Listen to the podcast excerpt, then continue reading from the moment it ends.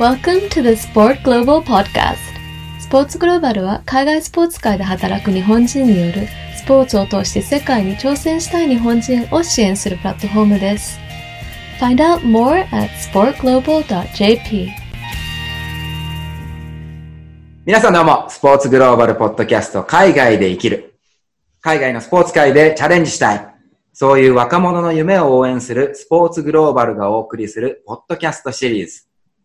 日本以外の国で生き抜くために必要なことは一体何なのか実際に海外のスポーツ界で活躍しているゲストを招いて、彼らのリアルな体験をもとに深掘りしていきます。本村ゆきさんと中野良太郎くんをゲストに迎えてのシーズン1第2回目の放送となります。進行役を務めるのはスポーツグローバルメンバーのマサです。よろしくお願いします。それでは早速メインコンテンツに入っていきたいと思います。海外で生きるために必要な要素として前回はやり抜く力というものに注目しました。今回はコミュニケーションというものについてお二人に話してもらいたいと思います。何をしようがどこにいようが人と人が絡む限りコミュニケーションは発生し物事を共に進めていくためにはそのコミュニケーションをうまくなり成り立たせる必要があります。特に違う人種とのコミュニケーションとなると日本人同士のそれよりも難しくなるのは必然。なぜなら生きてきた世界での常識が違いますし、自己形成の重要な核となる文化や歴史的背景が違うことも関係していると思います。さらにそれが仕事となると、コミュニケーション能力がパフォーマンスそのものに影響し、プロジェクトの成功云々にも大きく関わってくるから大変。そこで海外のスポーツ界で活躍し続けているお二人に、まずは重要なコミュニケーションツールである言語というものについて話してもらいたいと思います。まずはゆきさんから。ゆきさんは日本語以外に英語、スペイン語、もしかしたらイタリア語も駆使して海外で生活し、F1 の世界でも活躍していると思います。実際にどのような方法で言語を習得していますか？また、習得した言語をコミュニケーションを円滑に図るためにどのように活かしていますか？ゆきさん、お願いします。はい。はい。私ですか、はいスペイン語も忘れちゃったな。今イタリア語頑張ってます。おおー実イタ際、リア人ど。うやって勉強してるんですか？私はうん、独学ですね。うん。ほぼ。うん。あのですね、あんまり人とコミュニケーション取るのが得意じゃないので、仕事してて言うのはなんなんですけど、うん。なんていうのか、まあ、英語ってうん中学、高校でやって、あの、基本的な文文法をやるし、あと自分で TOEIC とかも日本って TOEIC うん。主流じゃないですか。はい。その対策をやってたので、うんいきなり現地に行って語学学校行っても、うんまあいいんですよ。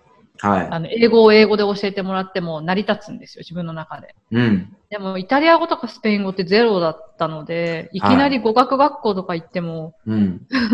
あの、スペイン語をスペイン語で習ったり、イタリア語をイタリア語で習うって、うん。きついんで、最初から。あるね程度、自分でうん。文法とボキャブラリーはやるかなっていう感じですね。ああ、なるほど。ま、その土台がないとこから入った時に、そう、土台作ってから学校とか行った方が絶対いいと思う。あの、オンライン英会話とかもやってる人多いじゃないですか、日本人。はいうん。いきなりゼロの段階からオンライン英会話で会話とか多分無理だと思います。私の感覚だと無理。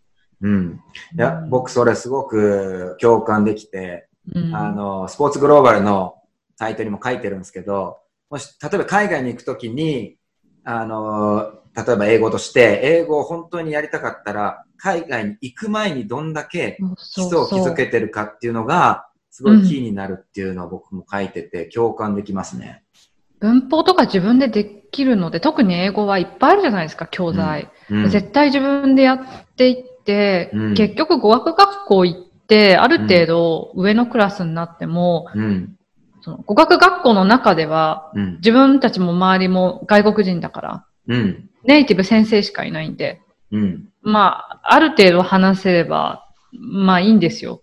はい。でも、仕事になったり、うん相手がネイティブになると、うん私のコービッシュでは全然伝わらないというか、うーん瞬時に英語が出てこないので、そう、結局そこですよね。その、口から自然に英語が出てくる訓練っていうのは、うん。語学学校に行ったからってできるのではないかったです、私は。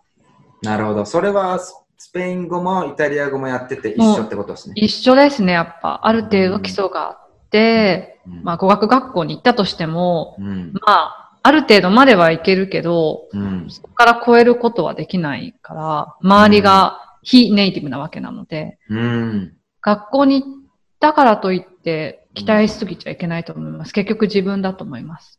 なるほどね。うん。いや、それは僕はまとえてると思いますよ。本当に。うん。りょうくんの場合、どうですか？この言語習得っていうものに関しては。そうですね。僕の場合はチームに大体外人が結構いるんで、うん。そのロッカールーム大体英語なんですよね。うん。まあ、現地人グループ同士は現地の言葉で話したりするけど、ラトビア語ってことですよね。あ、ロシア語か。ラトビア語、ラトビア語、そうですね。ラトビア語とロシア語が2つあって、うん。まあ、それもなんか厳密には違うんですけど、うん。で、英語で、でもなんか、ネイティブがいないんですよ。だから、英語圏の選手ってなあんまり来ないから、うん。だからもう、はちゃめちゃですね、僕の英語は。はちゃめちゃなんですね。はちゃめちゃですね。うん。でもそれを駆使して伝わればいいかな。そうですね。そうですね。やっぱさすがにその選手の時は全然良かったんですけど、指導者ってなると、こうニュアンスとかをちゃんと伝えないといけなかったりするんで、そこは、もう一回今勉強してます、英語。そこはやっぱ感じますね。選手の時と指導者の時で、言語の必要性というか。ああ、感じますかね。全然違いますね。その、うんピッチで、プレーで見せれば分かってもらえたんですけど、選手の時は。なんかそういう理解の方法があったんですけど、うん。全然できないんで、外からなんかコメントとか、うん。そういうもので分かってもらわないといけなかったりとか、あないといけないんで、全然足りないなとは思ってますけど、今は勉強してるんですか？今勉強してます。その勉強の方法っていうのは、単純に本当のこう、卓上でやる勉強であったりとか、なんか、あ、そうですね。タック上と、あとオンラインのやつもやってますけど、あやってるんですね。やってます、やってます。その、でもやっぱネイ、行きたいんですよね。ネイティブ圏に。うん。それが一番やっぱ絶対早いからうんっ。て思うんですけど、まあまあまあ、あの、やってます。コツコツですけど。なるほどね。最初、い一番最初に渡った時ドイツ、で、その後ポーランド、ラトビア、タイ。うんその都度言語を学ぶんですか？それともやっぱ英語をメインにやってるんですか？あとドイ、ドイツに行った時にすごいちゃんとドイツ語をやって、おう1年目だったからっていうのもあるんですけど、めっちゃやったんですよ。語学学校も通って、うん。もうおー一日、練習以外ずっと図書館と語学学校いるみたいな。へえ。それ23 3の時かな、23歳の時。その時はかなりのスピードでやっぱ喋れるようになったんですよね。ドイツ。語は。うん。で、そっからは英語です。あ、まあ使ってるのは、ドイツ語圏を出たら。で、ドイツ語ももうどんどん忘れてっちゃうんですけど。なんかあの、あ、こんな感じで語学分かってくんだっていう感覚がつかめたのはめっちゃ楽しかったです。へえ。まあでも結構、なんていうか、アナログじゃないけど、本当に自分で勉強して、語学学校行って、あの、図書館行って自分で勉強してとか。図書館行って勉強して、俺ピッチにもあのメモとペン持ってってましたからね。わかんないことメモするために。あーすげえ。素晴らしいですね。でも、なんかもう覚え、ちょっと、まあ全然完璧に話せないんですけど、ある程度こうわ、分かったんですよね。うん自分で。納得できるぐらいまでは。そしたらもう全然執執着はなかったです。忘れていくことに。もういいや、みたいな。しかも、ね、使わなかったら、どんどん忘れちゃいますもんね。そうですね。今その Facebook とかがあるんで、友達の投稿で読むのだけまだ多分できますけど、うん。たまにドイツ語とか聞いても、うんなんか単語単語ぐらいしか拾えないですね。もなるほどね。そこ難しいですね。ゆうきさんの場合は、その、今スペイン語とかね、あんま使う機会ないと思うんですけど、ない。うん。なんか、でも維持するためにちょっと気をつけてたりするんですか？そうですね。でもそこ今ちょっと私も問題なんですよね。なんか、うん。イタリア語頑張るとう、ん英語忘れていくような気がして、あうん。でなん、なんて言ったらいいんですか？あ。うんあれもなんか、ん脳が疲れてるのかな？知らないんですけど、やっぱりそこはね、自分でもまた考えなきゃいけないなってところなんですけど、うんまあでも、英語はもうベースがあるので、うん。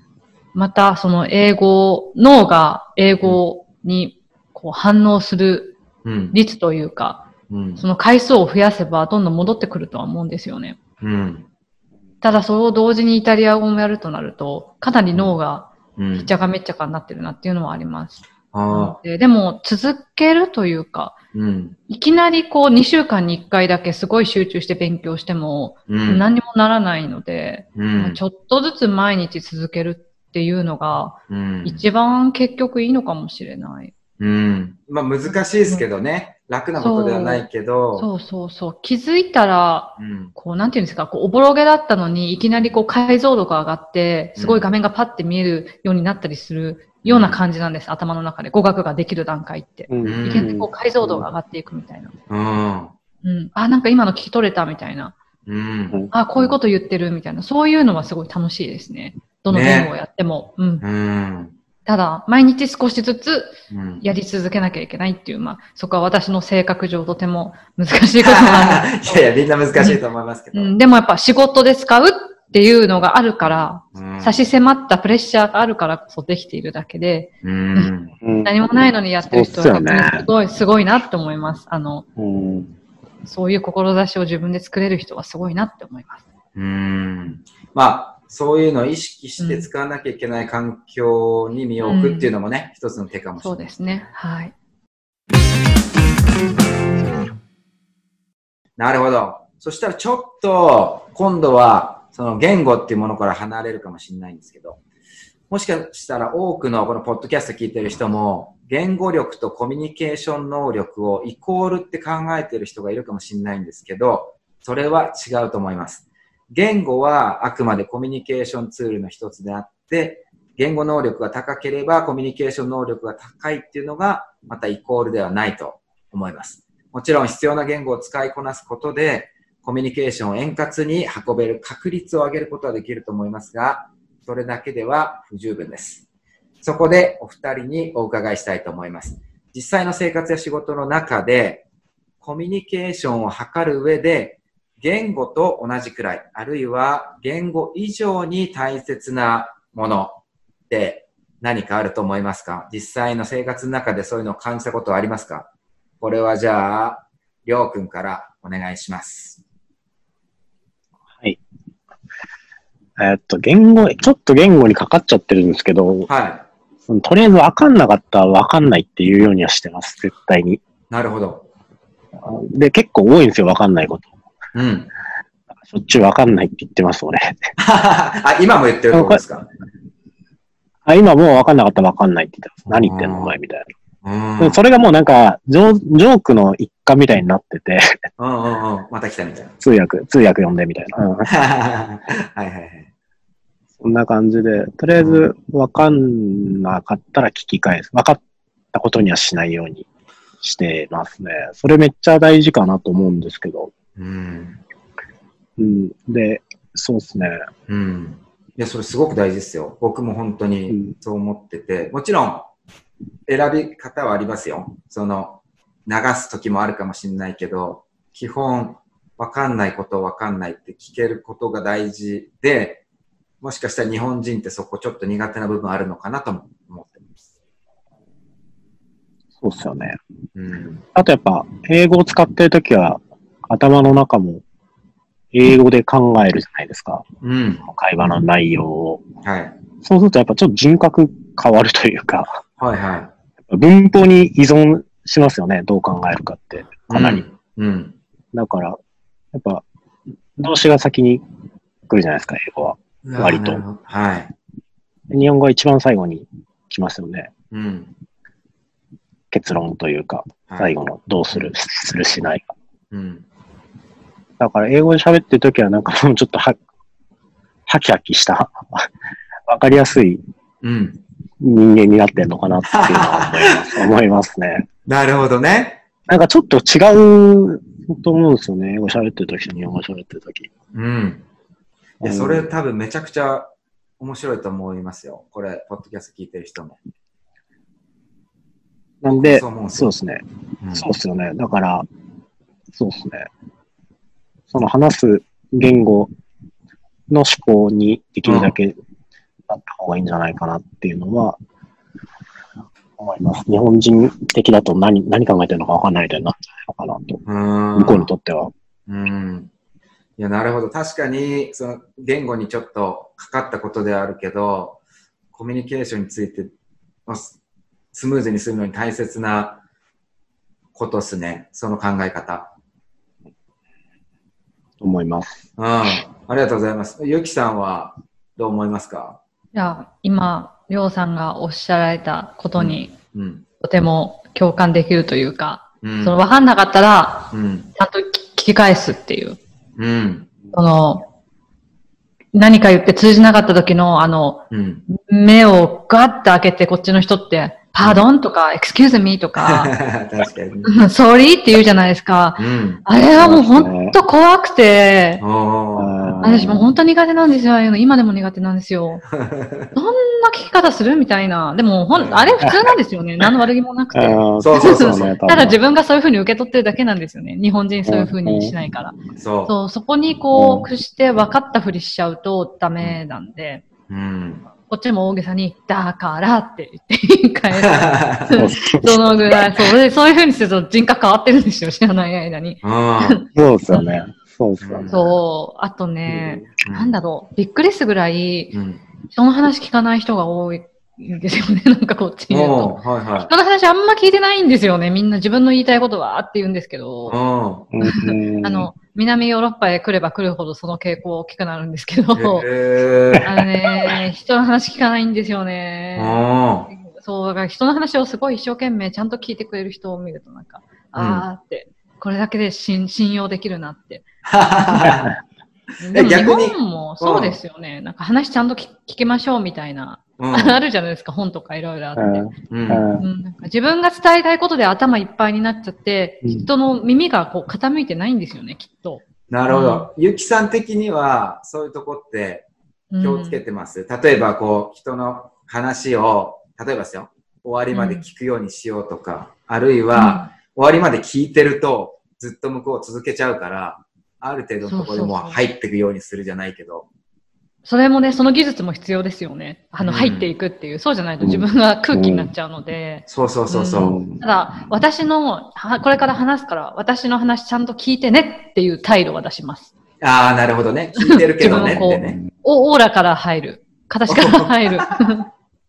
オーラが入ってんだ。そうでも、ね、人間そうですよね。自分に興味がないものとか、うん自分が、に利益が来ないうん話、うん理由がなければ、うん人の脳とか耳ってスルーしますよね、人のこと。ああ、なるほど、ね。そういうに動物ですよね、人間ってきっと。だから、もう環境というか形から、うん、今からすっごい大切なこと言うから聞いてねっていう、目と顔と態度でやってると思いますよ、私きっと。いや、それでなるも、ほど。スキルっすね。それスキルってそう、でもそれも経験っていうか、思う。うんうん。なんかいっぱいやっぱり失敗を重ねて、うんやっぱりできないやつ、日本人だからって英語できないってステレオタイプで言われる時もあるし、なんかそういうのが恥ずかしいからと思って、うん相手の話遮っちゃったりとかしたこともきっとあるんですけど、うんでも後から反省して、やられたら嫌だからやらないっていう。なるほどね。それは反省しましたね、なんか。自分よく見せたいがための、エゴのために人をっていうのは良くないですよね、やっぱり。聞いてくれる人は聞いてくれるし、じゃあそういう人と話すればいいんであって。うん。でも、例えば、仕事で、あの、話さなきゃいけない人がいて、うんその人が、もしかしたらそういう人じゃないかもしれないじゃないですか。でも話さなきゃいけない。多いです、多いです、そうじゃない人。ね。その時どうしてるんですか？私、いつもね、うんメモと紙持ってるんですよ。で、あの、私、まあ、もともと語学があんまり得意じゃないので、はでも 奇跡なんですけど、ここにいるのが。い。なので、でも日本にいる時からそうかな。あんまり論理立てて説明するの得意じゃないんで、おー、なんか、こう、ふわふわって生きてるんで、あの、うん図とかを、に書く方が好きなんですよ、私。へー。あの、パワポとか使って、なんか組織図とか書いたりとか、うん。図書くのが好きだから、いつもその図見せて、例えばねって言いながらこう言って、指差しながへえーらやるな、それが一番いいことが最近自分調査で分かりました。でそれをいつでもできるように意識して、そう。なんか時間があるときか、そう、時間あるときちょこちょこ図書いてる。図っていうか、うんあ、これ伝えたいなっていうのが、いつか伝えたいなっていうのがあったら、それに合わせて図書いてます。すごいでっていうか、で、さそういう、そういえばあのことだけどって誰かが言った瞬間に、うんはい、ここにこれありますって言って、見てこれっつって。こう、こうだから私はこう思うから、こうしてっていう。超優秀だよ。ねしかも独特。うん。でもそうじゃないと伝わんないんですよ。なんかいろいろ質問されてるうちに何言ってるのかわかんなくなっちゃうんですよ。うん。いやー、それでも素晴らしいな。もしかしたら相手もそう思ってるかも。この人は、こうなんか言ったらメモったペン持ってたら、うわ、こいうんこの人ちゃんと聞いて、なんかメモまでして、みたいな思われるっていうのもさっきのオーラじゃないけど、ちょっと大事なのかなって思う。意外とみんなやらないんですよね。でも、すごいおしゃべりな人も、やっぱさすがにうん。視覚目で見ながら喋るってやっぱ難しいと思うから、こう集中してくれるんですよ。ああ、なるほど。うん、だから、まあ、おしゃべりのやつを黙らせる。かつ、自分でスムーズにコミュニケーションを取る。うん。で横入りさせない。うん。会話を終わらせない。っていう苦肉の策。苦肉の策なんですね。そうで、自分の語学力のなさをごまかす。うん。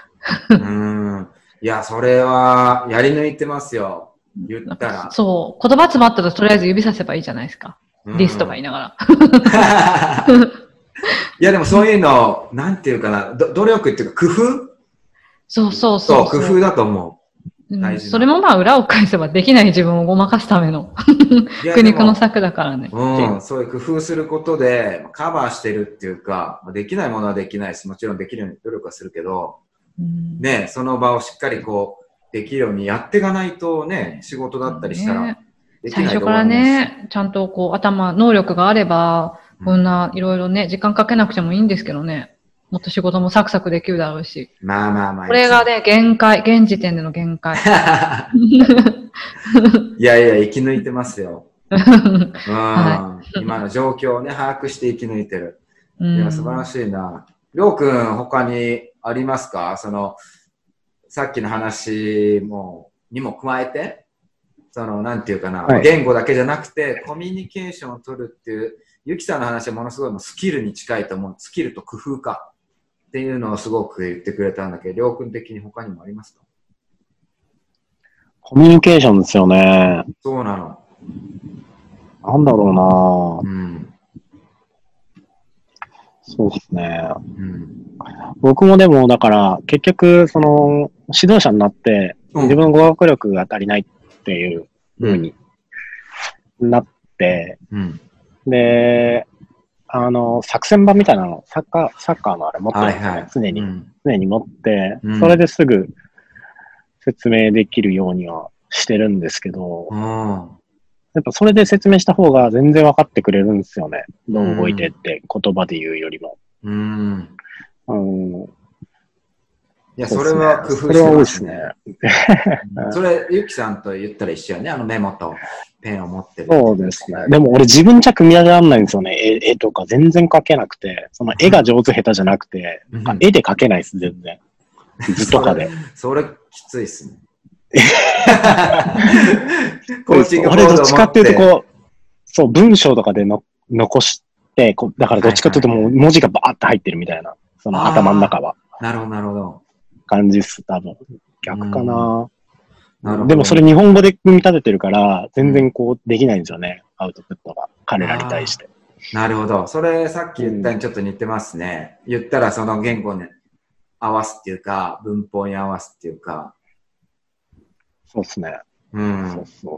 そうそう。でもそれは、多分、ゆきさんも、みんな、その他の言語圏でや、あの、生活してる人は少なからずやってると思うんですけど、例えばね、英語だったら必ず最初にこう、えー動詞の前にもう主語が来るじゃないですか。誰が何をしてるのかっていうって、日本語では実はあんまない習慣だと思うんですけど、うん。やっぱ英語を使ってる人はそれ確実に気をつけてやってると思うんですけど、それもそうやってるだけでね、まさに人格変わるっていうか、誰がっていうのをはっきりさせるっていうコミュニケーションって、確実に日本人のコミュニケーションスタイルではないですよね。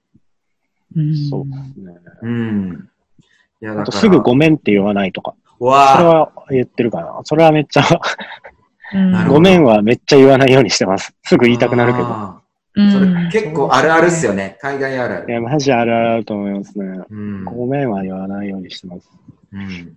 それ僕も同じです。仕事で、あの、自分の責任じゃないのに、その悪いっていう気持ちからごめんって言ったら自分の責任になっちゃうって、これすごく大事なことで、はっきりさせないと自分は、その責任は自分にはないっていうのは、うん。うん。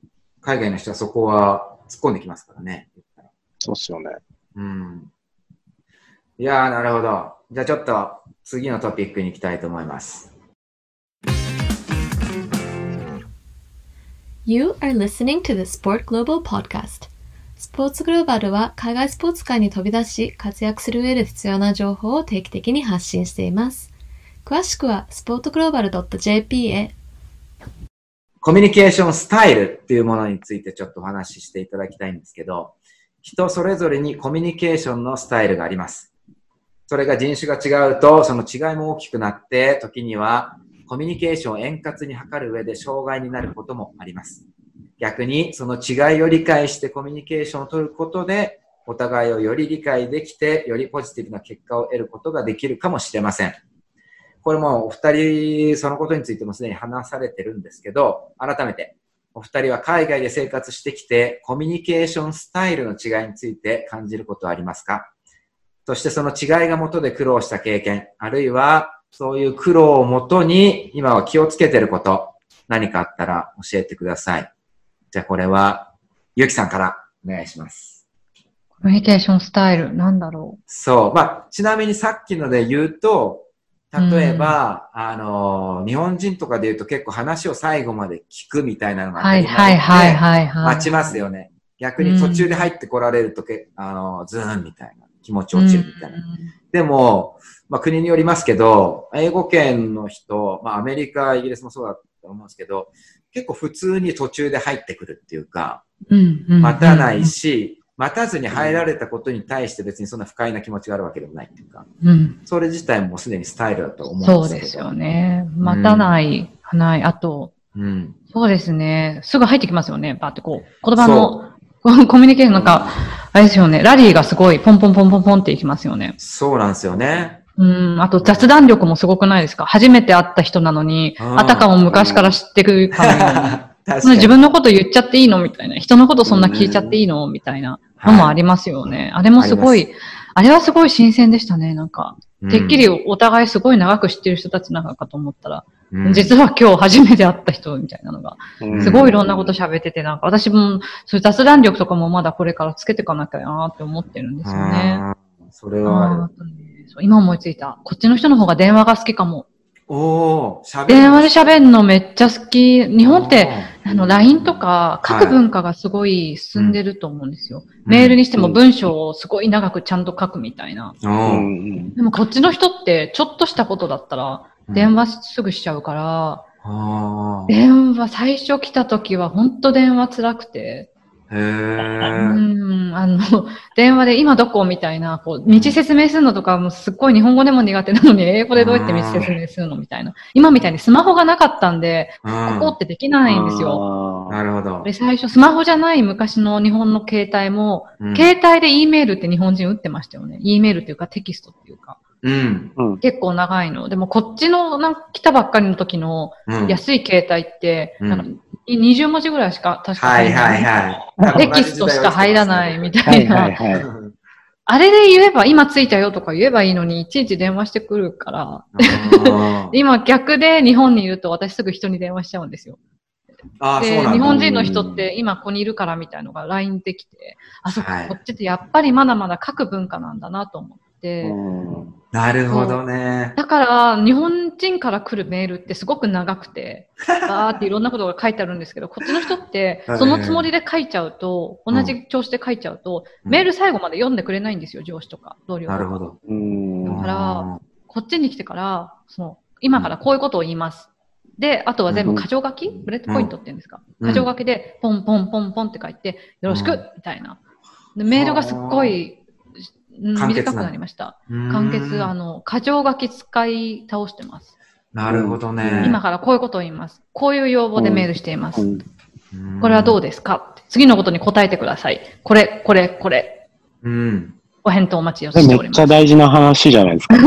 これはもしかして今日一の可めっちゃ大事っすよ、マジで。うんはい。ね、でもメール読まない、ね読んでくれないですよね。読まない。読まないっす。うん読んでくれれない。一生懸命文章を書いたのに、うんなんか2個ぐらいしか読んでくれてないんですよ。うんうん。そうそう、時だか間のら、無駄。そう、大事なことは最初に書いておかないと。そうそう。一番言いたいこと最初に書いて、まあ、長くしちゃうとダメみたいなんで、なるべく短く箇条書きで、はい、うん知りたいことはこれ、これ、これ、あとはよろしく、うんみたいな。うん。うん。いや、それね、本当に、彼ら別に悪気がある。悪気ない。悪いとかじゃなくて、単純にそういうスタイルなんですよね。うん生活のってコミュニケーションの。そうですよね。そういう感じでね、あの、小さい時からそういう教育も受けてるだろそううそうそうから、そう。文章の伝え方とか、パラグラフの書き方とか。日本人がやる感じでやっちゃうとダメなんですよね、きっと。ヨーロッパ言語と全く構造も違うし。そうそうそうそうう。んそれさっき、りょうくんが言ってたに近いっていうか、最初に結論っていうか、誰が何したっていうのをやる、あの、言ったら、言語、文法形態にもちょっと反映してんのかなと思うんですけどね。うん。そうですね。うん。いやー、素晴らしい、ゆきさん。ありがとうございます。褒められた。えーこちらこそありがとうございます。この、すごい、えー変化球の後っていうか、速球の後でいいかな？りょうくんにもちょちょっと聞いてみようかな。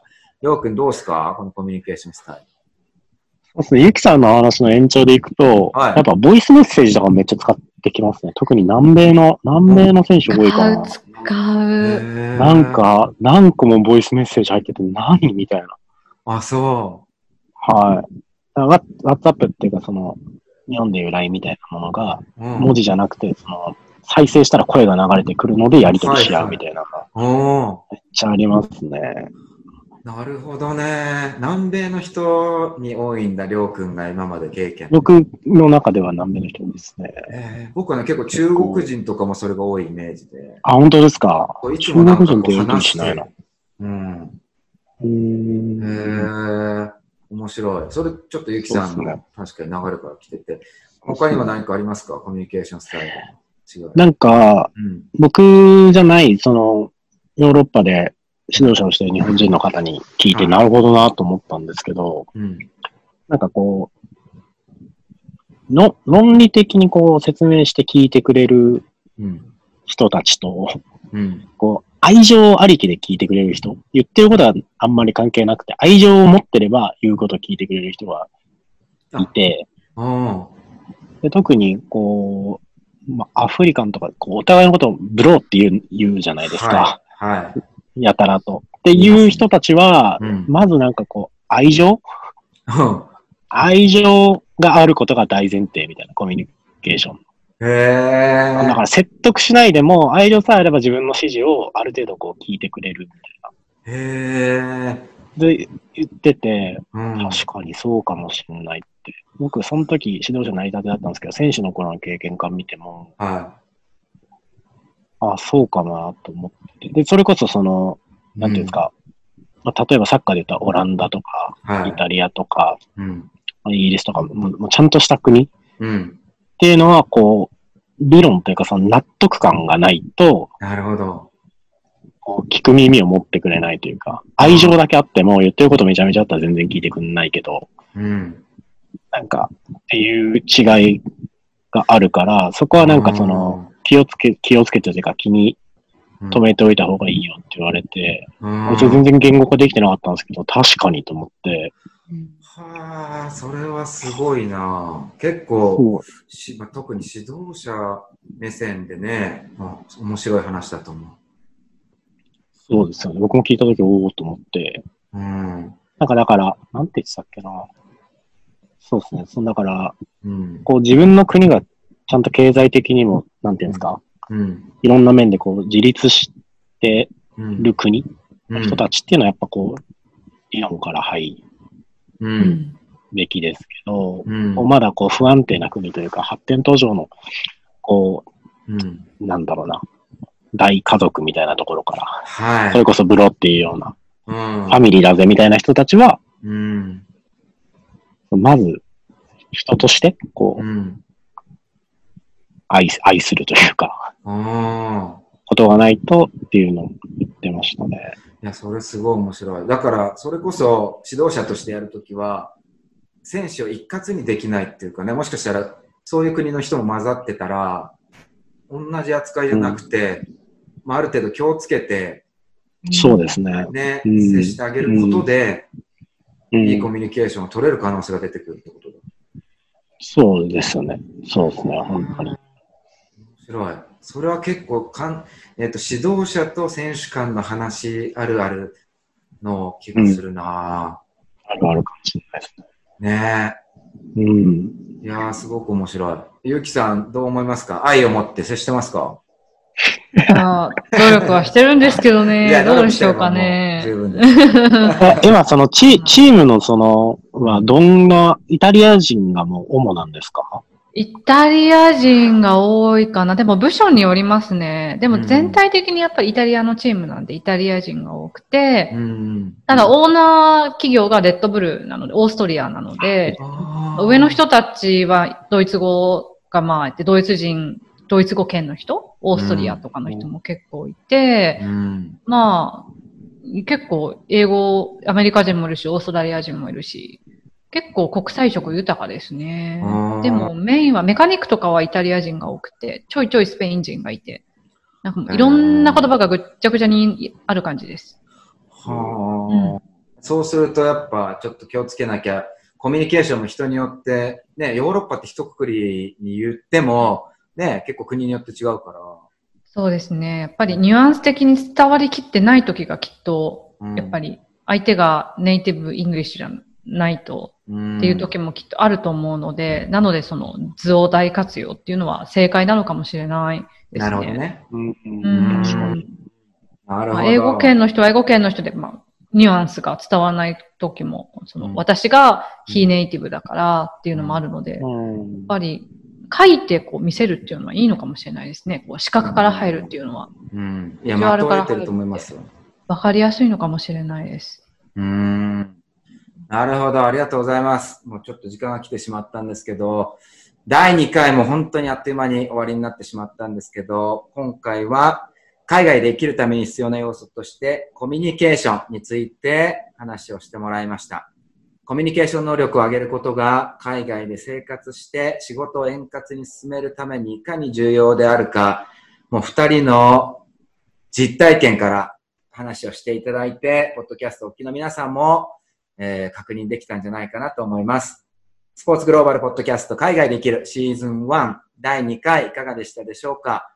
次回は海外で生きるために必要な順応性についてゆきさんとりょうくんに話を伺いたいと思いますので楽しみにしていてください。